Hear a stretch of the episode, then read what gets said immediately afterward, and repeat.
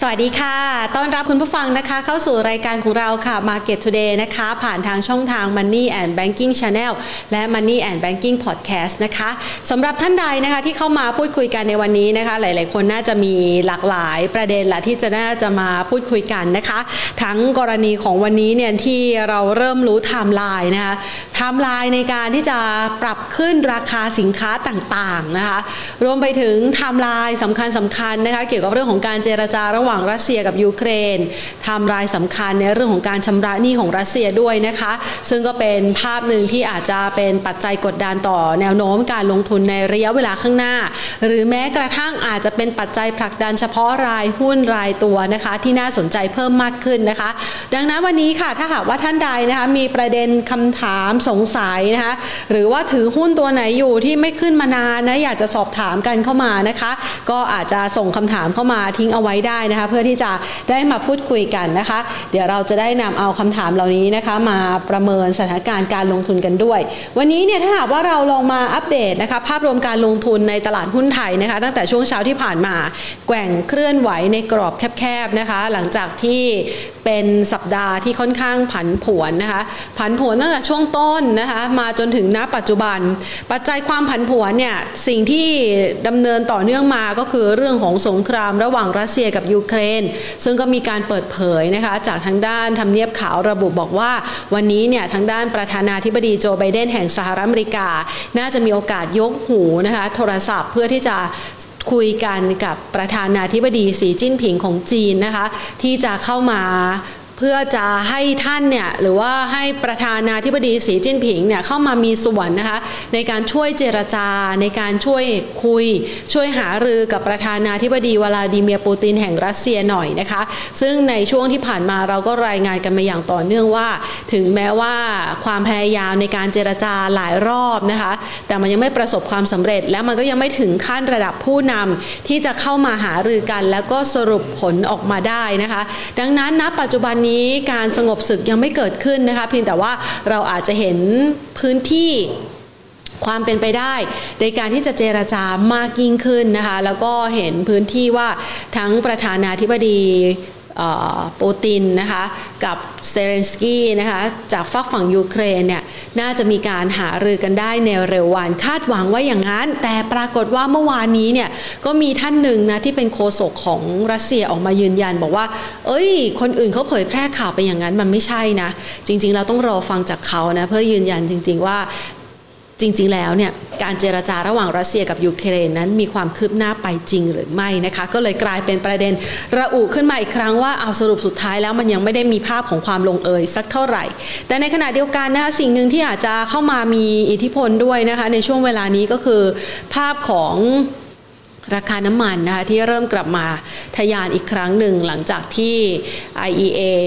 มีการระบุบอกว่าแนวโน้มความต้องการใช้น้ำมันในอนาคตมันก็ยังสูง ในขณะที่ปริมาณที่น้ำมันที่ไป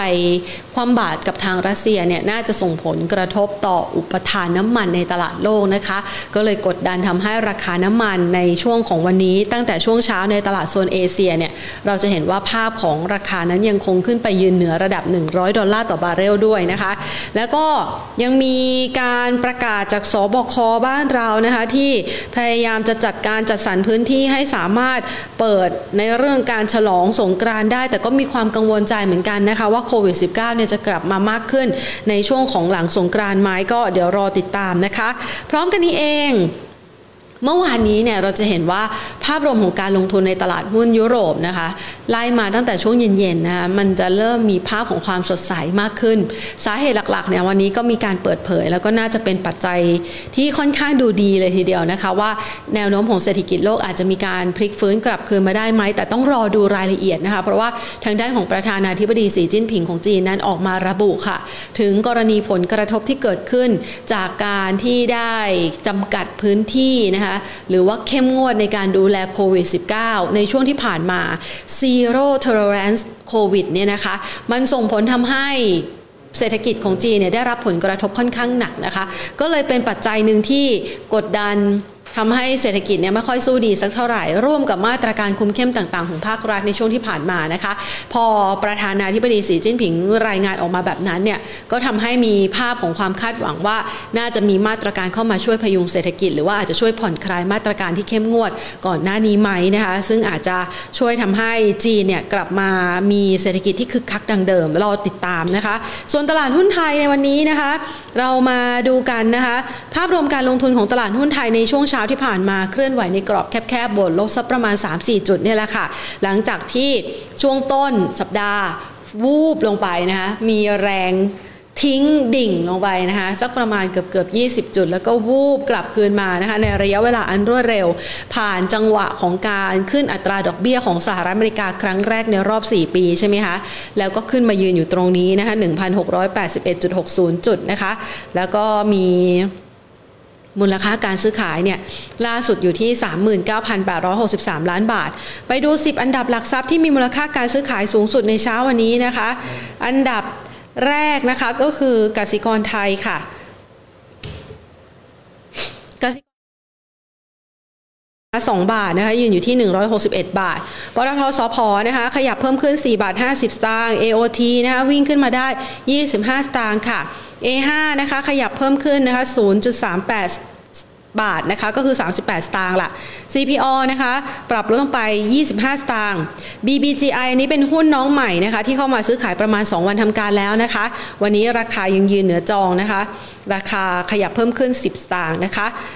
SCC ปูนซีเมนไทยค่ะ ย่อตัวลงมา 2 บาทปตทนะคะ ขยับ ทรงตัวนะคะวันนี้ปตททรงตัวที่ 39 บาท 25 สตางค์ BDMs นะคะทรงตัวที่ 25 บาท 25 สตางค์และ BBL ค่ะ บวกเพิ่มขึ้นมา 50 สตางค์นะคะ เอาล่ะ ทักทายคุณผู้ชมนะคะที่เข้ามาพูดคุยกันในช่วงเวลานี้นะคะ คุณปอมคุณอาเธอร์นะคะคุณพีรพงศ์คุณพงศ์นิวัฒน์คุณลูกเกดคุณอ๋อยนะคะ เดี๋ยวเรามาพูดคุยกันสำหรับตัวหุ้นกันนะคะ แล้วก็มามองประเมินสถานการณ์การลงทุนกันนะคะ วันนี้นะคะรายการของเราค่ะได้รับการสนับสนุนนะคะจากผู้ใหญ่ใจดีนั่นก็คือธนาคารไทยพาณิชย์จำกัดมหาชนหรือว่า SCB นั่นเองนะคะ ขอบพระคุณสำหรับการสนับสนุนให้เราได้มีโอกาสมาพูดคุยหารือกันเกี่ยวกับเรื่องราวการลงทุนเป็นประจำทุกๆวันนะคะอะมาถึงวันนี้ค่ะ วันศุกร์สุดท้ายของสัปดาห์แล้ว แล้วก็ตลาดหุ้นก็ขึ้นมายืนอยู่ที่ระดับ 1,681 จุดนะคะ ดังนั้นแนวโน้มการลงทุนจะเป็นอย่างไรต่อไปขออนุญาตต่อสายนะคะ ไปพูดคุยกับพี่ปุ๋ยจิตราอมรธรรมนะคะ รองกรรมการผู้จัดการจากบริษัทหลักทรัพย์ฟินแลนเซียไซรัสนะคะ ต่อสายไปคุยกันค่ะอ่าระหว่างนี้นะคะ อัปเดตกันสักหน่อยนะคะ เกี่ยวกับสวัสดีค่ะพี่ปุ๋ยคะ สวัสดีค่ะค่ะ วันนี้เรามาเจอกันในวันที่ผ่านทุกๆ ความผันผวนมาเรียบร้อยแล้วนะคะ แล้วก็เป็นวันศุกร์สุดท้ายของสัปดาห์ด้วยนะคะ เราประเมินสถานการณ์ยังไงดีคะพี่ปุ๋ยคะผ่านมาแล้วก็สามารถวิ่งกลับมาใกล้จะที่เดิมแล้วเนี่ยค่ะ ใช่ค่ะ ด้วยความที่ลงมาเอ่อขึ้นมาใกล้ที่เดิมเนี่ยก็เลยคิดว่าสัปดาห์หน้าตลาดน่าจะออกแนวแบบพักฐานกว่านี้นิดนึง คือสะสมกำลังสักหน่อยนะคะ เนื่องจากว่า ตั้งแต่ตอนที่ตลาดลงไปต่ำสุด 1580 รอบนี้ค่ะ ของวันที่ 8 เดือนมีนาคือเป็นวันที่ราคาน้ำมันพุ่งปรี๊ดขึ้นไปเลยร้อยสามสิบร้อยยี่สิบเก้าเหรียญ วันนั้นเนี่ยเซ็ตอินดี x ก็ลงมาต่ำสุด 1580 และจากตรงจุดนั้นเนี่ยค่ะ เราขยับขึ้นมาทั้งหมดร้อยกว่าจุดละ คือมันมันขึ้นมาครึ่งทางจากก่อนหน้านี้ที่เราตกลงมาค่ะก็เลยคิดว่าเอ่อเป็นการ rebound แล้วก็ตอบรับกับเรื่องของเออสงครามยูเครนรัสเซียไปได้ระดับหนึ่งคนไม่ได้ตกอกตกใจมากนักแล้วนะคะ ราคาน้ำมันก็เริ่มผ่อนผ่อนลงมา เสร็จก็ผ่านการประชุมไปแล้ว เพราะฉะนั้นสัปดาห์หน้าดูปัจจัยต่างๆ ค่อนข้าง ไม่ได้มีอะไรที่เราจะต้องแบบติดตามอย่างใกล้ชิดอย่างเงี้ยค่ะค่ะก็น่าจะออกไปในแนวพักฐานก่อน แล้วก็สะสมกำลังแล้วเดี๋ยวเราว่ากันใหม่นะคะ แล้วก็อีกอย่างหนึ่งหลายวันที่ผ่านมาเราเห็นความพยายามที่จะขึ้นไปแถวๆแบบพันเจ็ดแต่มันไม่ไหวอะค่ะก่อนหน้านี้แนวแนวต้านจะอยู่ตรงพันเจ็ดค่อนข้างแข็งแรง คือพอหลายวันเนี้ยขึ้นไปหนึ่งหกพันหกเจ็ดสิบอะไรเงี้ย เริ่มมีแรงแบบขายทำกำไรมาแล้วนะคะ เพราะฉะนั้นก็ รอเขาพักฐานอีกพักฐานอีกนิดนึง แล้วก็คิดว่าระยะถัดไปก็ยังมองพันเจ็ดเนี่ยแหละค่ะ แต่ว่าสัปดาห์หน้าน่าจะทรงๆ ลงลงนิดๆก่อนค่ะสะสมกำลังใหม่ค่ะ จังหวะพักฐานนี้พี่ปุ๋ยให้กรอบเอาไว้สักประมาณเท่าไหร่ดีคะจะได้ไม่ตกอกตกใจกันเวลาที่แบบปรับลดลงไปจะแรงหรือเปล่าคิดคะว่าค่ะไม่ไม่เลยค่ะค่ะ คิดว่าน่าจะลงมาปิดแก็บเดิมก็คือตรงหนึ่งหกหกเจ็ดนะคะ ปัจจุบันเนี่ยเราอยู่ที่พันหกร้อยแปดสิบ ก็ลงมาแถวแถวๆบริเวณหนึ่งหกหกเจ็ดนะคะ ไม่ได้ลึกจากตรงนี้แค่ปิดแก็บเอง อ๋อ ค่ะหนึ่งหกหกเจ็ดอ๋อก็ประมาณสักสามสิบสามยี่สิบสามสิบจุดโดยประมาณนะคะ ใช่ใช่ค่ะใช่ทีนี้จังหวะนี้เนี่ยนะคะ อย่างที่พี่ปุ๋ยว่าเอาไว้นะคะว่าเราเนี่ยรับรู้ข่าวรัสเซียกับยูเครนไปแล้วนะคะ ดังนั้นต่อจากนี้เนี่ยพัฒนาการของรัสเซียกับยูเครน ไปในทิศทางไหนบ้างที่มันจะมีผลกระทบที่พี่ปุ๋ยวาง scenario เอาไว้กับตลาดหุ้นไทยอะค่ะเอ่อ ถ้าในมุมเศรษฐกิจเนี่ยคิดว่าค่ะผลกระทบน้อยมากเลยนะคะ เรากับรัสเซียไม่ค่อยได้มีอะไรกันตลาดส่งออกก็ค่อนข้างน้อย แต่มันจะไปกระทบตรงตลาดยุโรปเนี่ยเราส่งไปยุโรปสักประมาณสิบสิบเอ็ดเปอร์เซ็นได้ของมูลค่าการส่งออกทั้งหมด แล้วก็ต้องตามเรื่องดูเรื่องแซงชั่นนะคะ สมมุติว่าถ้าเขาหยุดสู้รบกัน แต่ปรากฏว่าแซงชั่นยังมีต่ออันเนี้ยอันเนี้ยจะไม่ค่อยดีนะคะ ก็จะไม่ค่อยดีสำหรับภาคการส่งออก แต่ว่าส่วนที่ไม่ได้กระทบกับ ตลาดหุ้นไม่ได้กระทบกับเศรษฐกิจเราก็คือการบริโภคข้างในอะค่ะ domestic consumption แล้วเมื่อสักครู่เองอะนะคะ สบคก็เริ่มมีการพูดถึงเรื่อง test and go เรื่อง PCR ที่ไม่ต้องตรวจก่อน แต่ว่าเข้ามาในเมืองไทยแล้วตรวจสักหนึ่งหนอะไรอย่างเงี้ยค่ะเที่ยวได้แล้วก็มีการบอกว่าตามชายแดนต่างๆ นี่เริ่มที่จะให้เตรียมพร้อมว่าจะกลับมาเปิดตามชายแดนเนี่ยเปิดสำหรับการกลับมาเดินทางข้ามระหว่างประเทศเนี่ยอืม เป็นปกติคือเตรียมทั้งหมดเนี่ยเพื่อที่จะให้โรคโควิด เนี่ยเป็นโรคประจำถิ่นเดือนกรกฎาใช่ไหมคะค่ะเพราะฉะนั้นพอมีข่าวอย่างนี้วันนี้กลุ่มทัวริซึมมาหากลุ่มโรงแรม สายการบิน AOT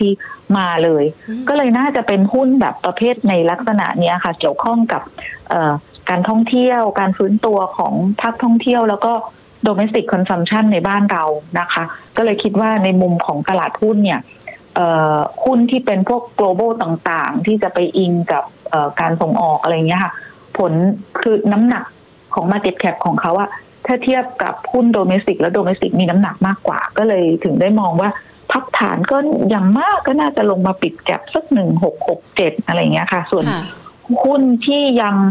เรียกว่าเอ่อยืนระยะได้ดี ก็น่าจะยังเป็นอะไรที่ได้รับอานิสงส์จากการ เริ่มเปิดประเทศรับนักท่องเที่ยว แล้วก็กำลังซื้อข้างในอะค่ะ ค่ะ ดังนั้นฟังดูแล้วเนี่ยนะคะ กรณีที่เศรษฐกิจไทยไม่ได้เชื่อมโยงกับรัสเซียมาก ก็ทำให้เราเนี่ยค่อนข้างจะเป็นอิสระจากผลกระทบที่เกิดขึ้นนะคะ แต่ถ้ากรณีของการประกาศมาตรการคว่ำบาตรจนนำไปสู่รัสเซียผิดนัดชำระหนี้ ตรงนี้เรายังสามารถจำกัดความหรือผลกระทบที่จะเกิดขึ้นได้ไหมคะพี่ปุ๋ย มันจะไปส่งผลกระทบลามถึงเศรษฐกิจโลกไหมแล้วมันจะกลับมาถึงไทยไหมอันนี้เราได้มีการประเมินเอาไว้ด้วยหรือเปล่าคะ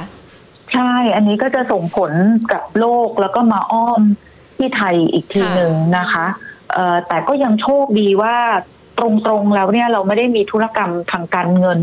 สมมุติว่ารัสเซีย default ซึ่งวันนี้เขาตั้งแต่เมื่อวานแล้วเขาก็ประกาศว่าเขาชำระบอลไปสองชุดได้ค่ะเมื่อเช้านี้ก็ยังชำระบอลได้อยู่ ก็ยังไม่ได้ default ที่ตลาดกลัวก็คือกลัวว่า default แต่ว่าเราเอ่อ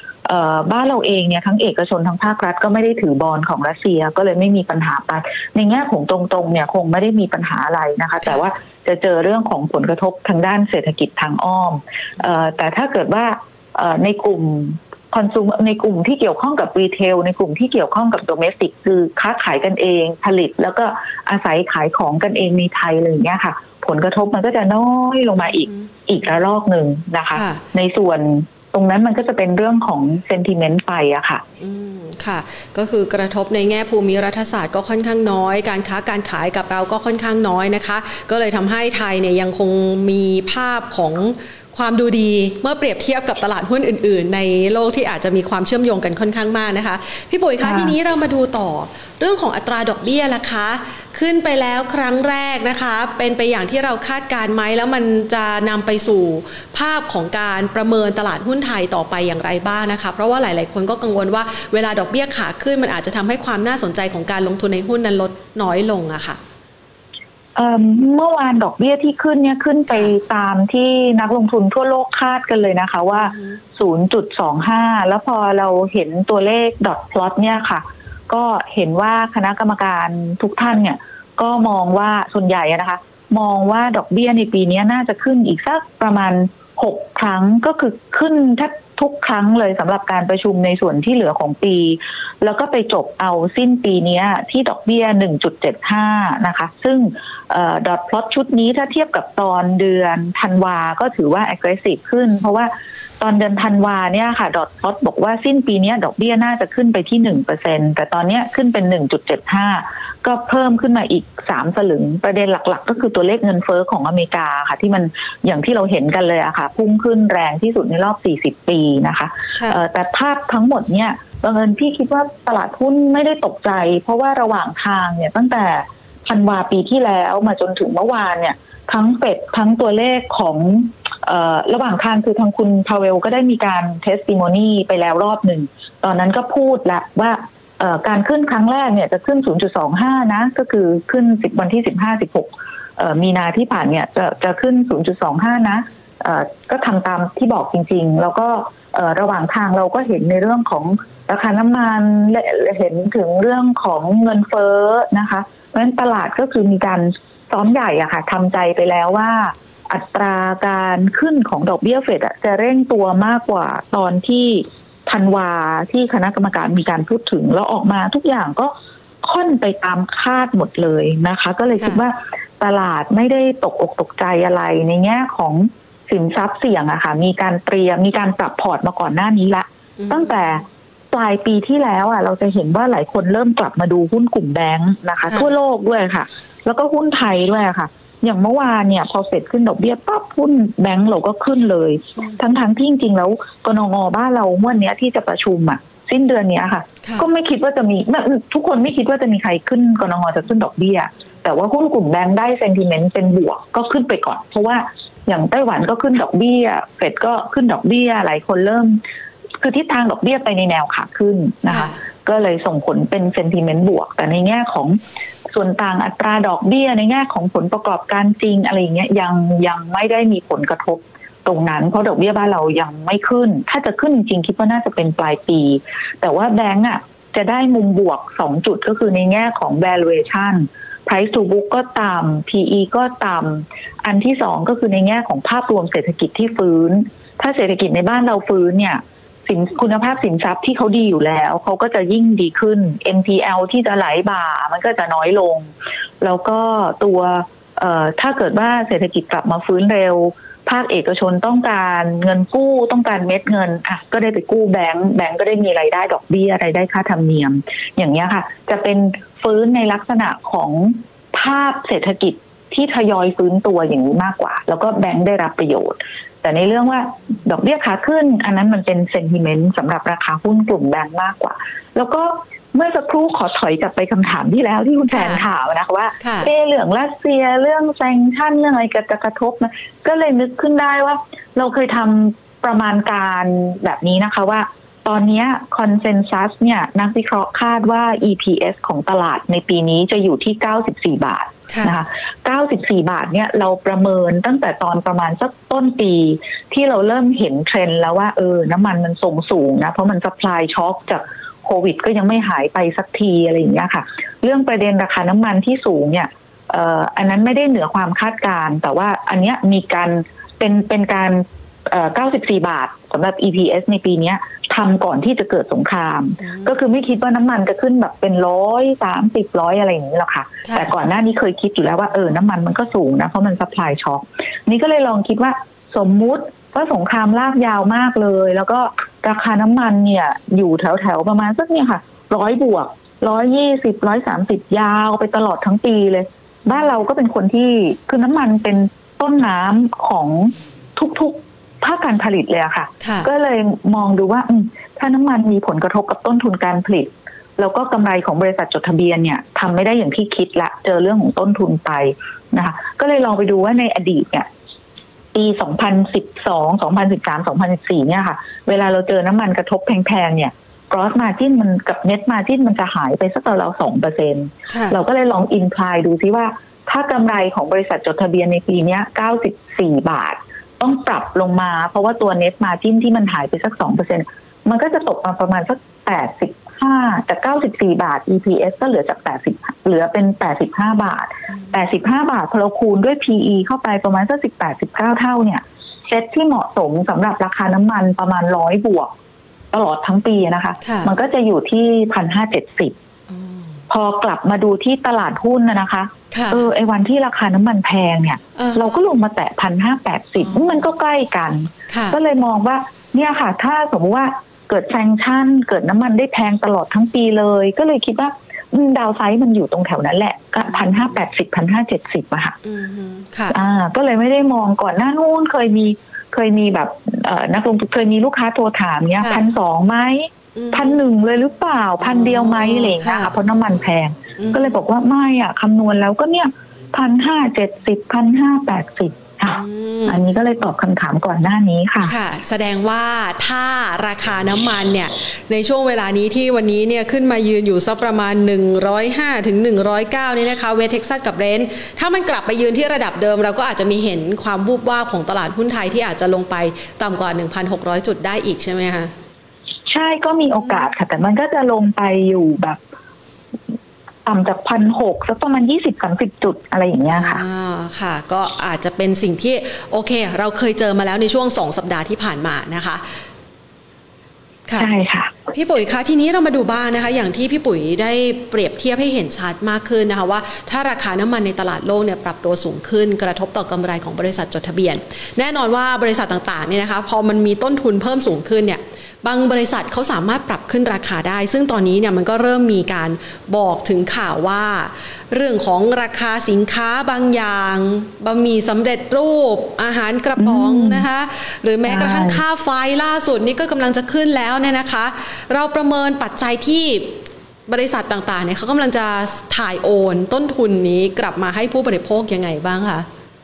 ใช่เลยค่ะ ในเรื่องของต้นทุนที่เพิ่มเนี่ยเพิ่มไม่ค่ะเท่ากันค่ะเอ่อพี่เป็นยกตัวอย่างให้ดูเลยดีกว่า ว่าค่ะตั้งแต่วันที่น้ำมันขึ้นมาแพงๆร้อยสามสิบเหรียญนะคะ sector ที่ perform เนี่ย เป็น sector ที่ไม่ใช่ภาคการผลิตค่ะเพราะภาคการผลิตเนี่ย ทุกคนมีน้ำมันเป็นตัวตั้งต้นค่ะแต่ธุรกิจที่เขาใช้คนเยอะ ใช้แต่ใช้คนใช้เป็นธุรกิจบริการ อันเนี้ยผลกระทบน้อยมากคือราคาหุ้นก็ปรับลงน้อยมาก เช่น กลุ่มโรงพยาบาลนะคะ กลุ่มค้าปลีก ซึ่งค้าปลีกเนี่ยที่ไม่ได้มีแบบโรงงานเป็นของตัวเองแต่เป็นซื้อมาขายไปนะคะ แล้วก็กลุ่มโทรศัพท์มือถือคือกลุ่ม ICT เนี่ยค่ะค่ะกลุ่มพวกเอ่อสินค้าอุปกรณ์ไอทีนี่ก็ไม่ได้รับผลกระทบจากราคาน้ำมันที่ปรับตัวขึ้น กลุ่มโรงแรม อันนี้ก็จะปรับตัวได้ดี คือยืนระยะได้ดีในช่วงที่ราคาน้ำมันแพงๆ อันนี้ตลาดได้เฉลยเราแล้วว่าเป็นแบบนี้ แต่ในฝั่งตรงกันข้ามนะคะ คนที่เอ่อเวลาน้ำมันขึ้นแล้วเขาจะเป็น loser เนี่ยก็จะเป็นเช่นกลุ่ม contractor นะคะ เพราะว่าจะเจอเรื่องของวัสดุก่อสร้างเหล็กโอ้โหเหล็กก็ขึ้นในตลาดโลกปูน ปูนในบ้านเราก็ขึ้นเยอะอย่างเงี้ยค่ะ อันเนี้ยก็จะเจอผลกระทบไป บางคนส่งผ่านไปให้กับลูกค้าได้บ้าง แต่ว่าส่วนใหญ่ณวันเนี้ยนะคะค่ะเราจะเห็นว่าเงินเฟ้อของผู้ผลิตในบ้านเราคือ PPI เนี่ย ปรับขึ้นไปก่อน แต่ CPI คือที่จะปรับมาที่ผู้บริโภคอะยังขึ้นตามไม่ทัน ความหมายก็คือว่า เวลาต้นทุนแพงขึ้น ผู้ผลิตอะยอมเฉือนกำไรของตัวเองก่อนอืมจนสุดจริง ๆ แล้วเขาถึงต้องผลักมาที่ผู้บริโภคค่ะค่ะก็แปลว่าผู้ประกอบการที่เป็นภาคการผลิตในปีเนี้ยถ้าน้ำมันยังทรงสูงไปตลอดทั้งปี คือตอนเนี้ยทั้งแบงก์ชาติทั้งหลาย ๆ คนคิดว่าครึ่งปีหลังมันน่าจะเบาลงแหละ แต่สมมุติต่อให้มันทรงสูงไปเลยตลอดทั้งปีเนี่ยค่ะ มาจิ้นจะไม่เท่ากับปีไม่ไม่เหมือนเดิม เขาจะต้องยอมเฉือนมาจิ้นตัวเองเพื่อรักษาฐานลูกค้าก่อนที่จะคือคือพยายามที่จะปรับขึ้นราคาให้ได้ให้ได้ช้าที่สุด เพราะฉะนั้นตัวเองก็จะต้องกินเอ่อขาดทุนกำไรไปนะคะ อย่างค่ะในช่วงน้ำมันแพงๆเนี่ย ก็จะเป็นอย่างเช่นกลุ่มปิโตรเคมี อันนี้ชัดเจนเลยว่าใช้น้ำมันเป็นต้นทุนการผลิตค่อนข้างเยอะนะคะ แล้วก็กลุ่ม contractor กลุ่ม packaging packaging ก็คือพวกพลาสติก packaging ทั้งหลายนะคะ ค่ะ แสดงว่ากลุ่มเหล่านี้ก็ยังเป็นหุ้นในกลุ่มที่ช่วงเวลานี้เนี่ยมีความวูบวาบลงมาก็ยังไม่มีโอกาสฟื้นตัวได้ในระยะเวลาครึ่งปีแรกใช่ไหมคะค่ะ ก็ยังคิดว่าเอ่อที่เราเคยดูกันไว้ตั้งแต่ปีที่แล้วว่า ขยับมาปีเนี้ยคิดว่าน่าจะเป็นหุ้นใหญ่ เพราะว่าปีที่แล้วหุ้นเล็ก perform อย่างมาก หุ้น MAI small cap perform อย่างมาก ปีเนี้ยสภาพคล่องในตลาดโลกมันกำลังจะน้อยลงตรงที่ว่าเฟดก็ปรับขึ้นดอกเบี้ย หลายประเทศก็ปรับขึ้นดอกเบี้ย เพราะฉะนั้นเวลาจะใช้ตังค์มันก็จะต้องแบบคิดนิดนึงไม่ใช่จะปาเป้าซื้อ หรือว่าพอไปในครึ่งปีหลังเนี่ยเฟดก็เริ่มที่จะไม่ได้ครึ่งปีหลังเลยเฟดเพิ่งบอกเมื่อวานว่าค่ะเอ่อการประชุมในเดือนพฤษภาค่ะ ก็จะเริ่มลดงบดุลละเพราะฉะนั้นเงินที่มันเยอะๆในตลาดโลกอะมันมันก็จะน้อยลงเมื่อการใช้ตังค์ก็จะต้องเริ่มคิด ก็เลยคิดว่าเอ่อหุ้นที่ outperform เยอะๆหุ้นตัวเล็กๆเนะคะเล่นง่ายๆอะไรเงี้ย ปีนี้ไม่น่าใช่นะคะค่ะแล้วก็ sector ที่เป็นอย่างที่เรียนนะคะว่าเศรษฐกิจบ้านเรากำลังจะฟื้น เราฟื้นมาช้าก่อนใครเลย แต่เรากำลังจะฟื้นในปีนี้ละ เพราะฉะนั้นหุ้นที่เกี่ยวข้องกับการฟื้นตัวของเศรษฐกิจข้างใน อันเนี้ยน่าจะ outperform อืมพอพอภาพที่เรามองแบบนี้เมื่อตอนปลายปีที่แล้วนะคะ เมื่อสักครู่ก่อนจะเข้ารายการคุณแพนนะพี่ก็ไปดูว่า sector แต่ละอันแต่ละตัวเป็นยังไงเป็นไปอย่างที่คิดไหมอืมมันก็ใช่นะคะค่ะกลุ่ม commerce ปรากฏว่าเอ่อสักสาม sector ตั้งแต่ต้นปีจนถึงถึงปัจจุบันที่ perform ดีสุดอะอันดับแรกเป็นกลุ่มโรงพยาบาลค่ะอันดับที่สองเป็นกลุ่มค้าปลีกอันดับที่สามเป็นกลุ่ม telecom สาม sector นี่อยู่ในประเทศหมดเลยนะคะค่ะเราแทบไม่ค่อยพึ่งพาต่างชาติมีกลุ่มโรงพยาบาลอะ ก็อาจจะพึ่งพาต่างชาติได้เบบ้าง แต่ว่า แต่ว่าด้วยสถานการณ์โควิด ก็วันนี้กลับกลายเป็น คือก่อนหน้านี้ทุกคนก็จะมองว่าหืมปีนี้กำไรยังไงก็สู้ปีที่แล้วไม่ได้เพราะปีนี้มันไม่มีโควิดเขาเป็นโควิด play เพราะฉะนั้นเราก็แบบกำไรไม่เหมือนเดิมละลดลงจากเดิมต้องเยอะเราไม่เล่นละ แต่พอวันนี้สถานการณ์โอ้โหถ้าใครไปโรงพยาบาลเนี่ย คนคนเยอะติดมากโควิด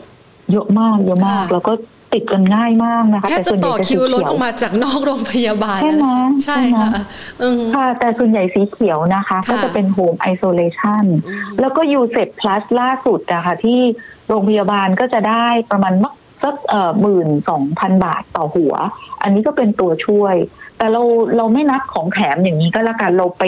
เอ่อถ้าไปดูแต่ละรายได้ของแต่ละโรงพยาบาลแล้วเราตัดในส่วนของโควิดออกไปค่ะเอาเฉพาะผู้ป่วยที่เป็นนอนโควิดเนี่ย วันนี้เริ่มกลับมาใกล้ ๆเดิมแล้วนะคะ คิดว่าใช้เวลาอีกสักปีอะปีหน้ารายได้ในส่วนของผู้ป่วยที่เป็นนอนโควิด เนี่ยจะกลับมาเท่ากับตอนก่อนโควิดละในปีหน้า ก็เรียกว่ากำไรอะไม่ขี้เหร่หรอกสำหรับกลุ่มโรงพยาบาลนะคะค่ะแล้วก็ถ้าในระยะสั้นๆน่ะ ก็เป็นกลุ่มที่เป็นเอ่อที่พักเงินที่ดีในระหว่างที่เอ่อรัสเซียยูเครนกับไม่รู้จะยังไงเอ่อน้ำมันไม่รู้ยังไง เวลาพัก พักเงินก็พักในกลุ่มโรงพยาบาลก็ถือว่าใช้ได้ เพราะว่ากำไรในไตรมาสหนึ่งอะ ดีกว่าไตรมาสสี่ค่ะแน่อืมๆเพราะไตรมาสหนึ่งเนี่ยอย่างที่คุณแพนบอกเลยโอ้ต่อคิวค่ะค่ะคือจส่วนริงกลุ่มๆแล้วครับค่ะ ขอสอบถามในกลุ่มโรงพยาบาลหน่อยนะคะพี่ปุ๋ยคือถ้าเราไปส่องดูจริงๆเนี่ยนะคะ เราเห็นภาพของปัจจัยบวกเพียบเลย แต่ถ้าเราไปดูราคาราคาก็ขึ้นมาค่อนข้างแรงแล้วเหมือนกันนะคะ กลยุทธ์การลงทุนสำหรับโรงพยาบาลนี่เราจะแนะนำยังไงอะคะเอ่อ ตัว TSG เนี่ยขึ้นค่ะแรงมากจริง ๆ แล้วก็ไม่เอาจริง ๆ ไม่กล้าแนะนำไม่กล้าแนะนำสำหรับตัว TSG แล้วก็อ่าฮะส่วนตัวคิดว่าขึ้นมาเกินพื้นฐานด้วย ไม่ค่ะไม่รู้ว่ามีอะไรนะคะ แต่ว่าเขาก็มีข่าวบวกก่อนหน้านี้ที่ประกาศเรื่องของการร่วมมือกันสามโรงพยาบาลนะคะ มีรามคำแหงมีอะไรสามโรงพยาบาลแล้วก็ตั้งโรงพยาบาลใหม่ แต่อันนั้นน่ะเอ่อคือตั้งแต่ประกาศข่าวอันเนี้ยหุ้นก็ขึ้นแต่ก่อนหน้าจะประกาศเนี่ย หุ้นก็ขึ้นมาจาก 30 บาท จนเกือบ60 บาทค่ะขึ้นมาเท่าตัวเลยนะคะ พอประกาศข่าวนี้จาก 60 ขึ้นมา 70 กว่าละมันมันมันก็สำหรับพื้นฐานที่ว่ามันเกินไป เพราะฉะนั้นเราก็เลยกลับมามองตัวโรงพยาบาลอย่างเช่น BCH คิดว่าเออพอดีเห็นตัวจำนวนจำนวนผู้ป่วยทั้งที่เป็นโควิด ทั้งไม่เป็นโควิด ในช่วงสองเดือนแรกอะค่ะ มันเยอะกว่าในช่วงไตรมาสสี่ทั้งสามเดือนอะอืม ไปแล้วก็เลยคิดว่ากำไรในไตรมาสหนึ่งเนี่ย จะออกมาดีมากสำหรับตัว BCH นะคะ แล้วถ้าเป็นโรงพยาบาลขนาดใหญ่เนี่ย BDMS ก็เรียกว่าน่าสนใจ แต่ที่พูดมาทั้งหมดอะเป็นอย่างที่แพนพูดเลยก็คือว่าราคาหุ้นขึ้นมาเร็วจัดค่ะสมมติว่าถ้าต้องซื้อวันนี้เลยอะคิดว่า อยากจะให้ไปรอช่วงตลาดพักฐานสัปดาห์หน้า ต่อราคาเขา นิดนึงค่ะแต่ว่าถ้าถามว่ากลุ่มโรงพยาบาลเอาใครดี ก็เนี่ยค่ะ BCH กับ BDMS แต่ว่าเราต่อราคาจากตรงนี้หน่อยดีกว่าไปรอสัปดาห์หน้าค่ะอืมค่ะ เพราะว่าเชื่อว่าหลาย ๆ คนอาจจะมีโอกาสเข้าไปส่องแล้วนะคะ แล้วก็หาจังหวะวูบวาบเพื่อที่จะเก็บเหมือนกัน เพราะว่าราคานี่ปรับตัวมาตั้งแต่ช่วงสักประมาณบางตัวเนี่ยปรับตั้งแต่ปลายปีที่แล้วนะคะมาจนถึงณปัจจุบัน ค่ะค่ะใช่ค่ะ แล้วก็เดี๋ยวจะมีเรื่องของนักท่องเที่ยวที่จะปลดล็อกเดือนกรกฎาที่อืมเมื่อสักครู่นี้ใช่ค่ะพี่ปุ๋ยแนะนำด้วยบอกว่า RT PCR เนี่ยเขาจะไม่ต้องตรวจจากที่นู่นและลดขั้นตอนมาตรวจในไทยเลยก็น่าจะมีโอกาสมากขึ้นด้วยใช่ไหมคะ ใช่ค่ะ ก็ค่ะจะมีโอกาสด้วยเพราะว่า ถ้าเอ่อโรงพยาบาลที่มีนักท่องเที่ยวต่างชาติเยอะ ๆ จะเป็นบำรุงราษฎร์แต่ว่าค่ะสำหรับบำรุงราษฎร์คือถ้าจะซื้อบำรุงราษฎร์พี่คิดว่าตัว BDMS น่าจะมีภาษีดีกว่านะคะอืมเครือข่ายสาขาเขาเยอะกว่าก็จะเป็น BDMS นะคะค่ะแล้วก็นอกเหนือจากนั้นเนี่ยเป็นโรงพยาบาลโรงพยาบาลเล็ก ๆ อีกตัวหนึ่งก็คือเอกชัย เอกชัย EKS เนี่ยเขามีศูนย์ที่เป็นศูนย์ผู้มีบุตรยากค่ะส่วนใหญ่ลูกค้าต้องบอกว่าศูนย์เนี้ยค่ะ ก่อนที่จะเกิดโควิดเนี่ยศูนย์เนี้ย99เปอร์เซ็นเป็นคนจีนหมดเลยนะคะ ก็คิดว่าถ้าคนจีน แล้วยิ่งตอนนี้มีนโยบายลูกคนที่สามมาสักสักระยะหนึ่งแล้วอะค่ะค่ะก็ถ้าสามารถเดินทางออกนอกประเทศได้เนี่ย ก็ EKS ก็ถือว่าเป็นอีกตัวที่น่าสนใจค่ะอืมค่ะ อะ งั้นเราขยับต่อไปที่ค้าปลีกกันบ้างค่ะ วันนี้ข้าวของเริ่มแพงขึ้นแล้ว เรามองยังไงนะคะพี่ปุ๋ยค้าปลีกหลายตัวเริ่มมีการส่งผ่านเอ่อ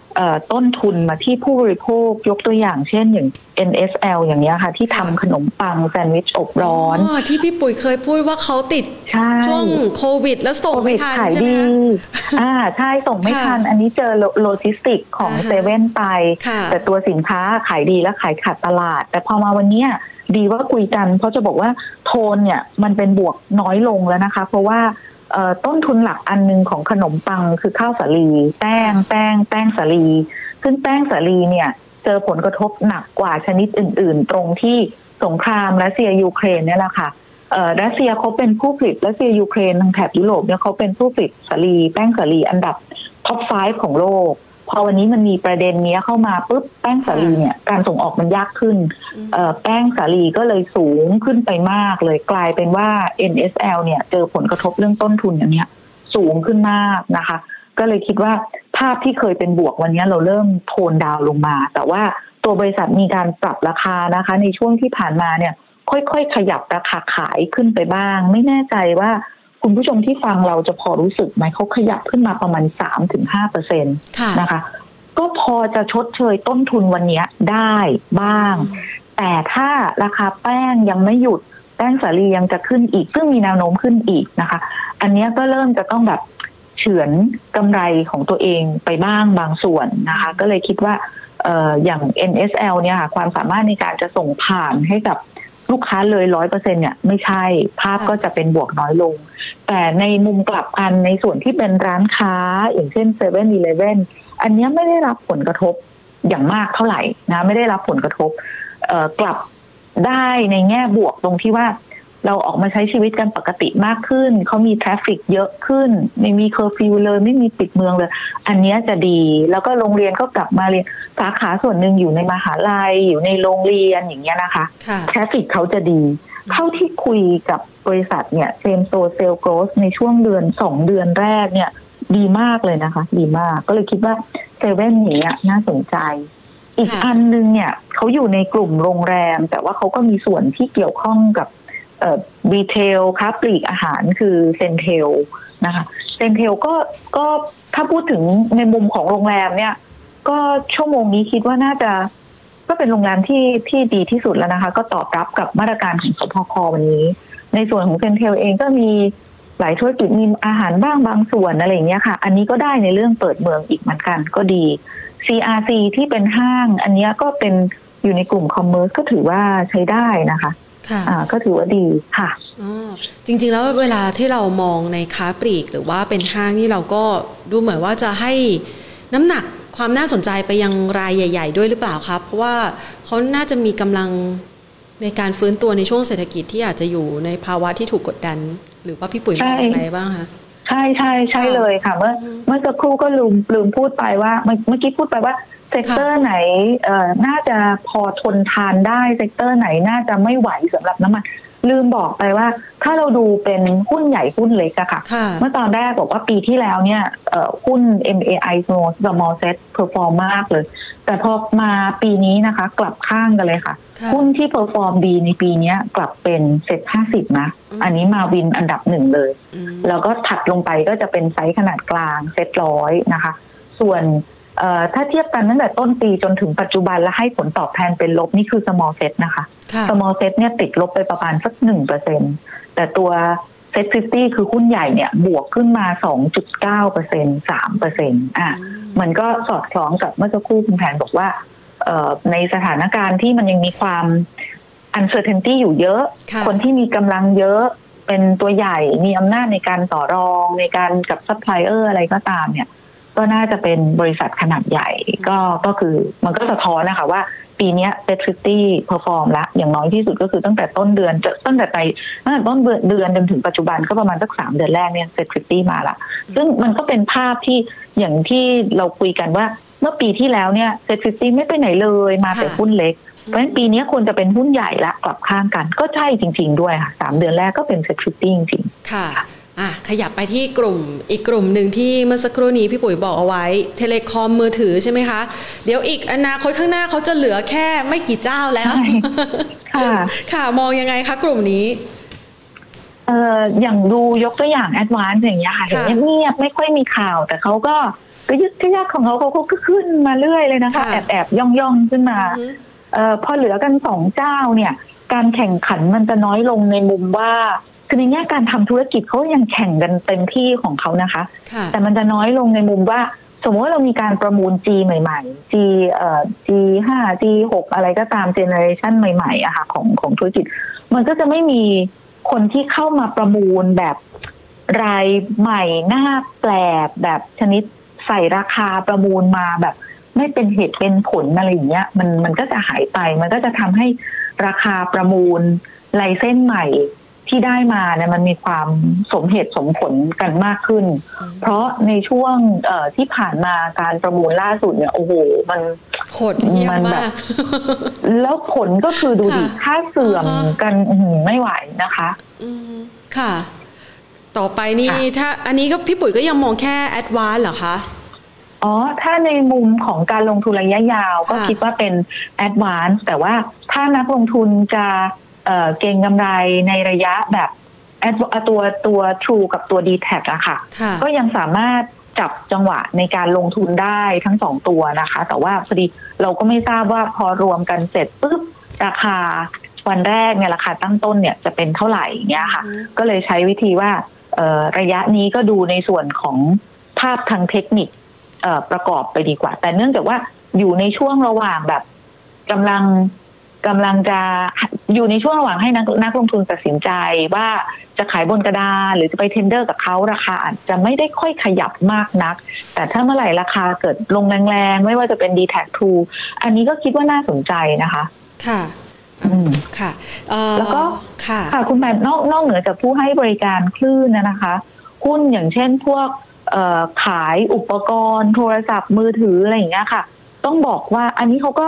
จริง ๆ ตัวเขาว่าอยู่ในกลุ่มค้าปลีกอย่างซินเน็กคอมเซเว่นเขาอยู่ในกลุ่มค้าปลีกนะคะค่ะแต่บังเอิญว่าเขามีความแบบเป็นเป็นเทคเป็นเทคโนโลยีไม่ได้รับผลกระทบจากราคาน้ำมันขึ้นอะไรอย่างเงี้ยก็ก็เลยคิดว่าพวกเนี้ยน่าสนใจในมุมที่ว่าอาศัยกำลังซื้อข้างใน ไม่ได้รับผลกระทบจากต้นทุนน้ำมันที่ปรับขึ้นนะคะ คิดว่าน่าสนใจในมุมนี้แต่จะเตือนว่าในช่วงสองปีที่แล้วเนี่ย เอ่อเนื่องจากเรา work from home เราเรียนออนไลน์ เราต้องซื้ออุปกรณ์เยอะแยะมากมาย แล้วปีที่แล้วก็อยู่บ้านก็เล่นเกม แล้วก็ขุดคริปโตการ์ดจออะไรก็ขายดีไปหมดอะค่ะค่ะพอเราทุกอย่างเปิดเมืองกลับมาในปีเนี้ยคิดว่าโอกาสที่จะเกิดการซื้อซ้ำจากที่เราซื้อไปแล้วเมื่อสองปีอะโอกาสมันค่อนข้างน้อยอะค่ะพี่ก็เลยรู้สึกว่าในกลุ่มเนี้ยไม่ว่าจะเป็น c i n e x CPW SPVI เนี่ย ขอโทนดาวคือชอบปีที่แล้วชอบมากค่ะปีนี้ขอชอบน้อยลงอืมขอชอบน้อยลงกว่ากว่ากว่าปีที่แล้วเพราะฉะนั้นการซื้อเนี่ยก็จะต้องต่อราคาหน่อย เมื่อกี้ไม่ได้พูดถึงคอมเซเว่นเว้นเอาไว้ เพราะว่าคอมเซเว่นเขาจะมี business model ที่เปลี่ยนไป คือจากเดิมเนี่ยเขาขายของในห้างค่ะวันนี้เริ่มออกมาขายนอกห้างก่อนหน้าเนี้ยเราก็จะมองไม่ออกว่าอมออกมา stand alone แล้วจะประสบความสำเร็จไหม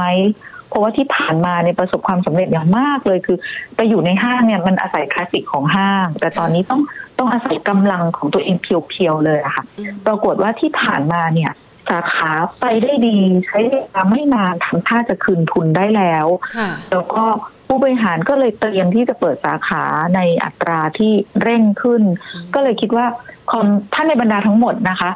เอ่อคอมเซเว่นดูดูถือว่าดูถือว่า ดีอะค่ะ ดูถือว่าใช้ได้อืมแต่ว่าราคาพื้นฐานเรามองอยู่ประมาณ 44-45 บาทนะคะ ก็เลยจากตรงเนี้ยอาจจะต่อราคาอีกสักนิดนึง แต่ว่าปีนี้น่าจะอยู่ในภาษีที่ดีกว่าหุ้นตัวอื่นที่ขายแก๊ปเทสกันค่ะค่ะ อันนี้คอมเซเว่นเนี่ยนะคะ ถ้าพูดถึงโมเดลธุรกิจที่เปลี่ยนแปลงไปที่พี่ปุ๋ยอธิบายเมื่อสักครู่นี้ ถ้าเปรียบมันจะคล้ายๆ CPALL ไหมคะ เหมือนเซเว่นอีเลเว่นแต่ว่าขายมือถือแทน อ่าใช่ใช่ไหมคะใช่แล้วก็อ๋อขยายใช่ใช่ค่ะใช่เลยค่ะอ่าฮะนะคะอะจะได้เห็นภาพกันชัดมากขึ้นนะคะ นี่ก็เป็นตัวหุ้นที่เมื่อสักครู่นี้พี่ปุ๋ยแนะนำเข้ามานะคะ พี่ปุ๋ยคะมีตัวอื่น ๆ อีกไหมคะ ที่พี่ปุ๋ยมองว่าน่าจะโดดเด่นแล้วก็เป็นโอกาสเก็บได้ในช่วงเวลานี้อะค่ะ ในช่วงเวลานี้ก็แบงก์ก็เป็นอีกกลุ่มที่น่าสนใจนะคะ ถึงแม้ว่าในช่วง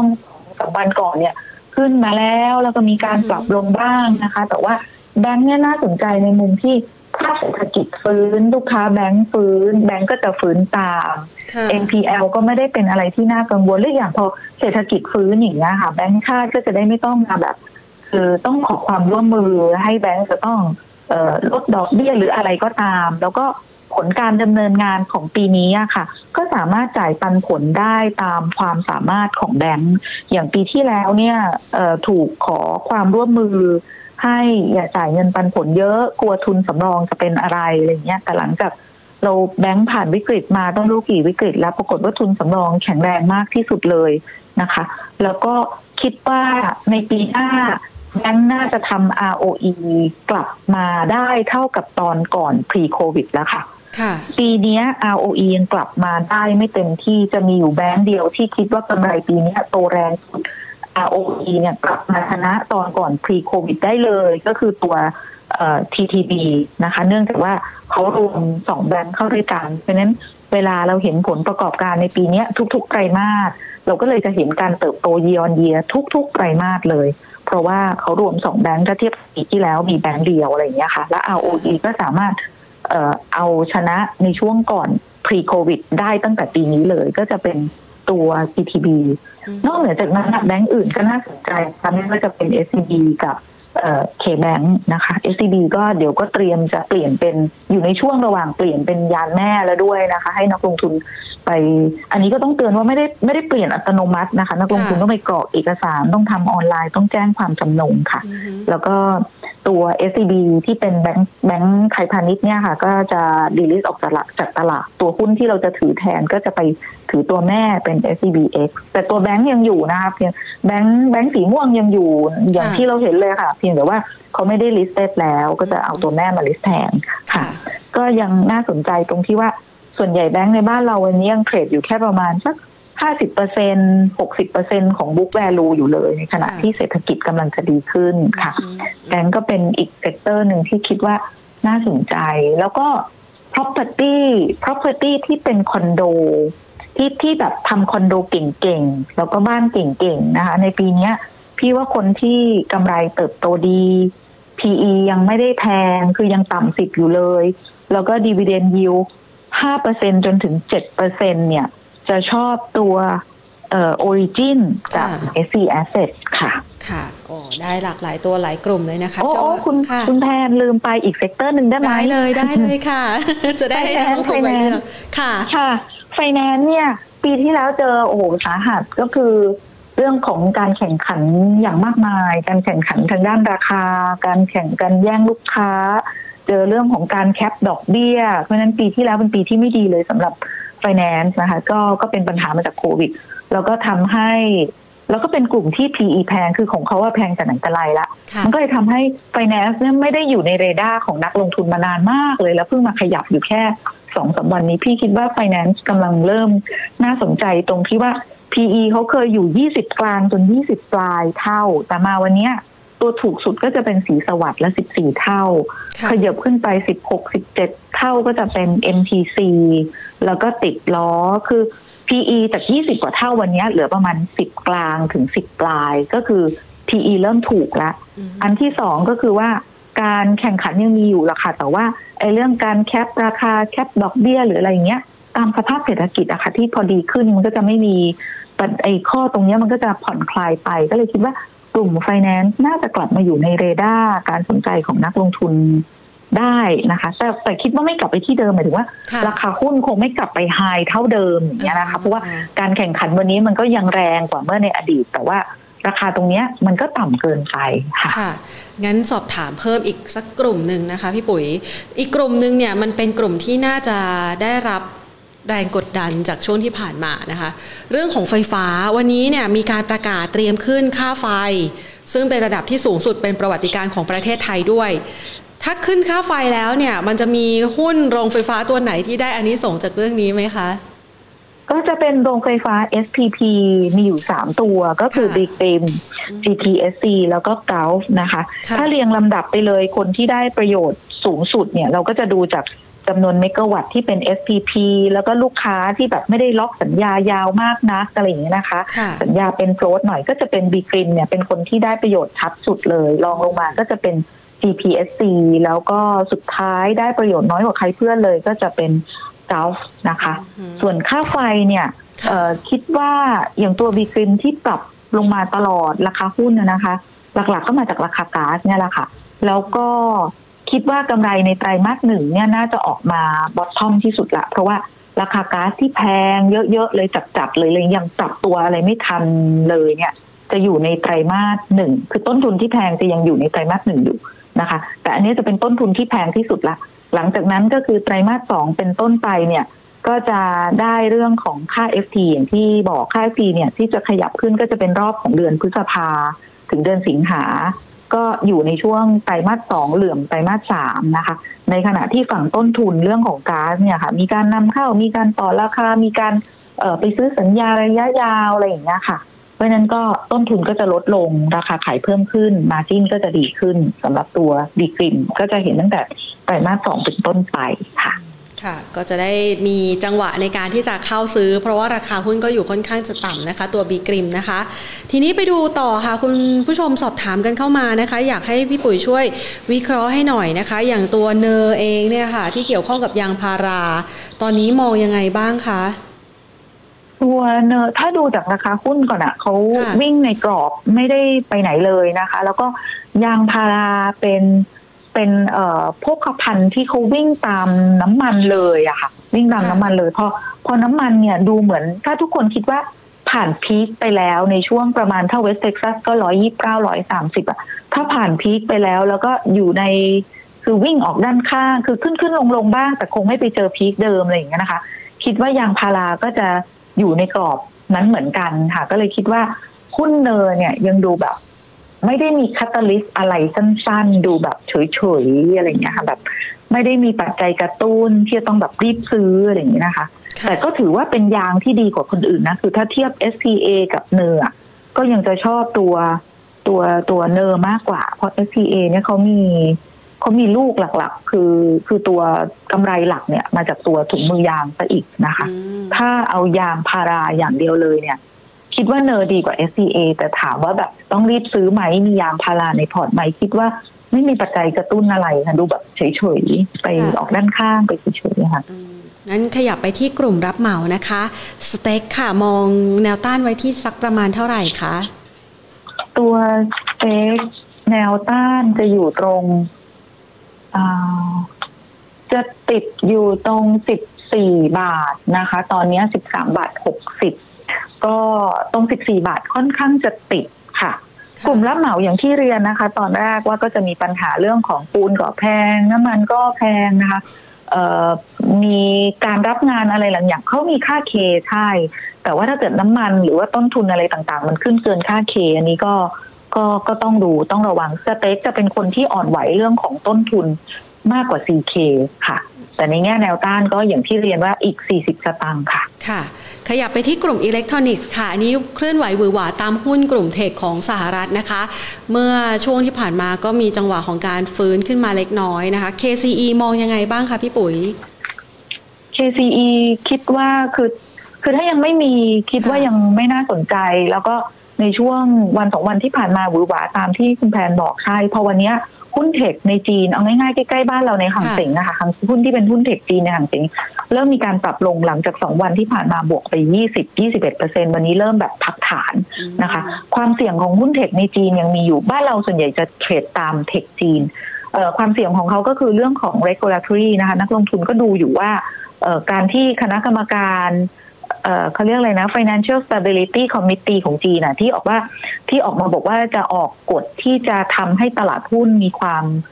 เสถียรภาพมากขึ้นอย่างเงี้ยนักลงทุนก็กำลังรอดูอยู่ว่าเอ๊ะมันเป็นกฎอะไร อันนี้อันที่หนึ่งอันที่สองก็คือเรื่องของกฎเกณฑ์ต่างๆ ไม่ว่าจะเป็นเรื่องการความโปร่งใสในแง่ของผู้ถือหุ้น หรือการใช้ Data คือรัฐบาลอยากให้บริษัทเอกชน แชร์ข้อมูลของลูกค้ามาที่รัฐบาลหน่อยได้ไหม ไม่ใช่เอา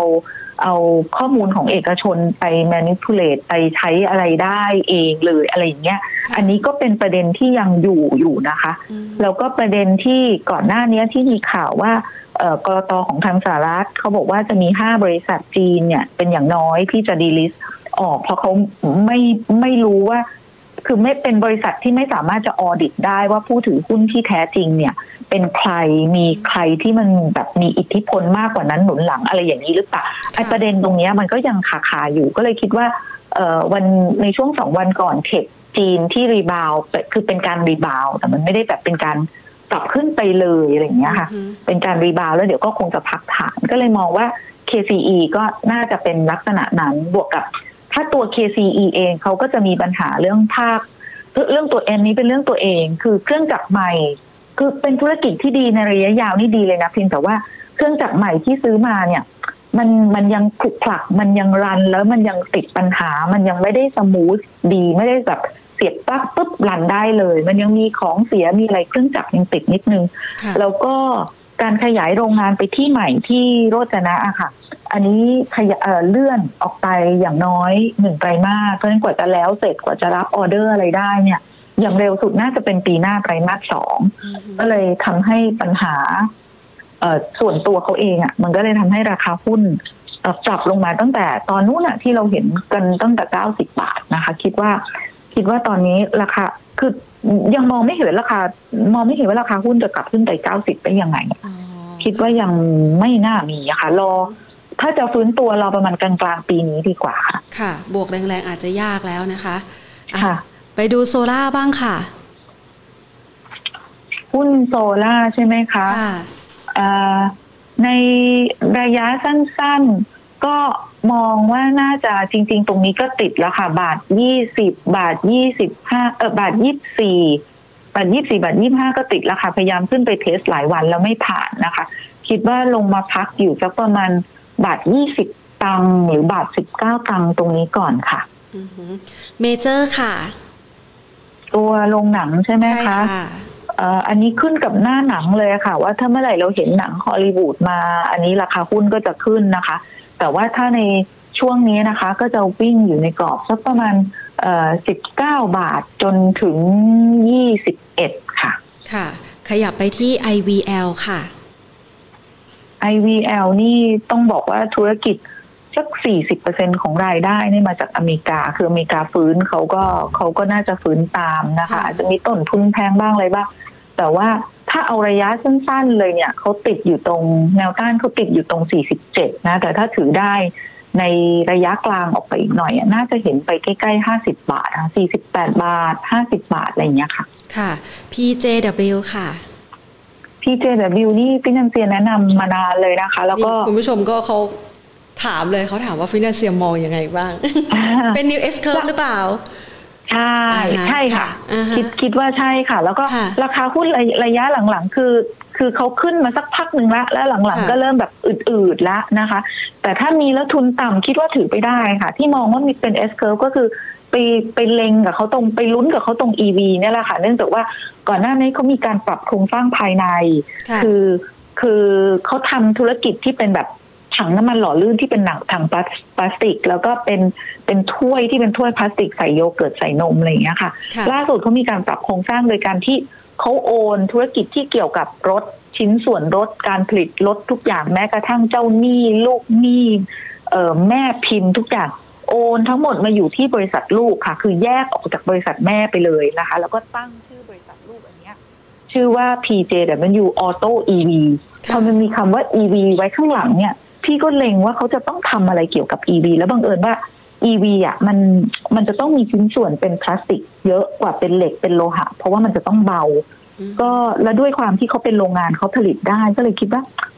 มันต้องได้นะมันอะไรอย่างเงี้ยก็เลยคิดว่าเขาน่าจะทำอะไรเกี่ยวกับชิ้นส่วน EV ได้อะค่ะค่ะเอ่อ PJW ถ้ามีถือไปก่อนค่ะ ถ้าไม่มีนะ จริง ๆ ตรงนี้ก็ซื้อได้นะคะสี่บาทห้าสิบสี่เพราะว่าหุ้นไม่ได้ ไม่ไม่ไม่ได้แบบว่าโอ้ยรีบขึ้นจนเราต้องชะลอหรืออะไรซื้อได้ค่ะ ตรงนี้ซื้อได้แล้วก็ถือได้ค่ะ ค่ะ ได้เลยค่ะ วันนี้ต้องขอขอบพระคุณพี่ปุ๋ยมากเลยนะคะ สละเวลามาพูดคุยกัน แล้วก็ให้คำแนะนำสำหรับการลงทุนนะคะยินดีค่ะ สวัสดีนะสวัคะสดีค่ะนะคะพี่ปุ๋ยนะคะ จิตรานะคะ คุณปุคุณจิตรานะคะ ที่มาพูดคุยกันในวันนี้นะคะพี่ปุ๋ยของเรานะคะก็ถือว่าเป็นภาพนะคะของการลงทุนมองทั้งปัจจัยพื้นฐานแล้วก็มองสตอรี่หุ้นนะคะในรายตัวต่างๆ มีความน่าสนใจอย่างไรนะคะ ต้องยกให้พี่จิตราเลยนะคะ พี่ปุ๋ยของเรานะคะ คุณจิตราอมรธรรมรองกรรมการผู้จัดการจากบริษัทหลักทรัพย์ฟินแลนเซียไซรัสนะคะ เพราะว่าพี่ปุ๋ยเนี่ยจะสามารถเล่านะสตอรี่ของหุ้นแต่ละตัวนะคะ ว่าตอนนี้เขาทำกิจการยังไง มันมีปัจจัยอะไรเข้ามาผลักดันราคาบ้างนะคะ และที่สำคัญนะคะสำหรับบริษัทหลักทรัพย์ฟินแลนเซียไซรัสนะคะเขาจะมีคอร์สอบรม เขาเรียกว่าฝึกฝนนักลงทุนนะคะ ในแต่ละปีเนี่ยจะมีผู้ที่มากความรู้นะคะเขาจัดเป็นคอร์สเลยนะคะ ให้เข้าไปอบรม แล้วก็ตัวเขาเรียกอะไรฟังก์ชันอะของการเทรดนะคะ มันก็จะมีคุณสมบัติที่เขาให้เรียนรู้ด้วยนะคะ คุณผู้ชมลองเข้าไปศึกษาดูได้นะเผื่อที่ว่าจะเพิ่มเติมนะคะ โอ้ไม่ทันแล้วนะคะขออภัยด้วยวันนี้แพนมองข้ามไปหลายท่านเลยทีเดียวอ่าเดี๋ยวไว้แพนจะถามให้นะคะ BJCHI นี่ หลายวันมานี้เราถามให้กับหลาย ๆ ท่านเลยนะคะ ที่สอบถามกันเข้ามานะคะ ในตัวหุ้น BJCHI เมื่อวันก่อนที่เราคุยกันนะคะวันที่แพนจัดเนี่ยแพนก็ถามให้นะคะ ลองกลับไปดูกันนะคะ BJC Heavy Industry นะคะไว้เดี๋ยวเราจะมาคุยกันในเรื่องราวต่างๆ เหล่านี้กันอีกครั้งหนึ่งนะคะ ขอบพระคุณสำหรับทุกๆ ท่านด้วยนะคะ แล้วก็อีกหลาย ๆ ท่านที่อาจจะไม่ได้ตอบคำถามนะคะ ขออนุญาตยกย่อไปในสัปดาห์หน้านะคะ เพื่อที่จะพูดคุยกันอีกครั้งหนึ่งนะคะ เอาละค่ะนี่ก็คือเรื่องราวข่าวสารนะคะที่นำมาฝากกันนะคะในวันนี้นะคะฝากกันเอาไว้นะคะสำหรับทิศทางของตลาดหุ้นไทยดูแล้วมีปัจจัยบวก แต่ลืมถามไปค่ะว่าเอ๊ะ แล้วโอกาสจะขึ้นไปทดสอบ 1,700 หรือว่าทะลุขึ้นไปเหนือจากนั้นนี่มันจะต้องไปได้อีกไกลไหมนะคะ แต่อย่างที่เราคุยกับนักวิเคราะห์มาหลายครั้งนะคะ ว่าเวลาที่เลือกลงทุนเนี่ยบางครั้งไม่ได้อ้างอิงแค่ดัชนีนะคะ คือดัชนีอะมันมีไว้สำหรับเป็น benchmark ในการดูว่าภาพรวม sentiment โดยรวมมันเป็นอกเป็นใจให้กับแนวโน้มการขึ้นหรือลงของหุ้นเราด้วยหรือเปล่า มองจากภาพอารมณ์ของคน หรือว่านักลงทุนโดยรวมนะคะ แต่สุดท้ายแล้วจริง ๆ ก็คือเลือกที่ตัวหุ้นเนี่ยแหละว่าว่าตัวไหนที่มันจะไปได้ต่อมันต้องมี story แล้วก็มีปัจจัยชี้นำนะคะไปในทิศทางที่เป็นเชิงบวก หรือว่าให้มีโอกาสเป็นการสร้างฐานราคาขึ้นไป และมีโอกาสสร้าง capital gain หรือว่ากำไรให้กับนักลงทุนนะคะ ก็กลับมาพูดคุยกันค่ะแบบนี้นะคะ เป็นประจำทุกวันจันทร์ถึงวันศุกร์นะคะ วันนี้หมดเวลาลงแล้วนะคะ ลากันไปก่อนสวัสดีค่ะ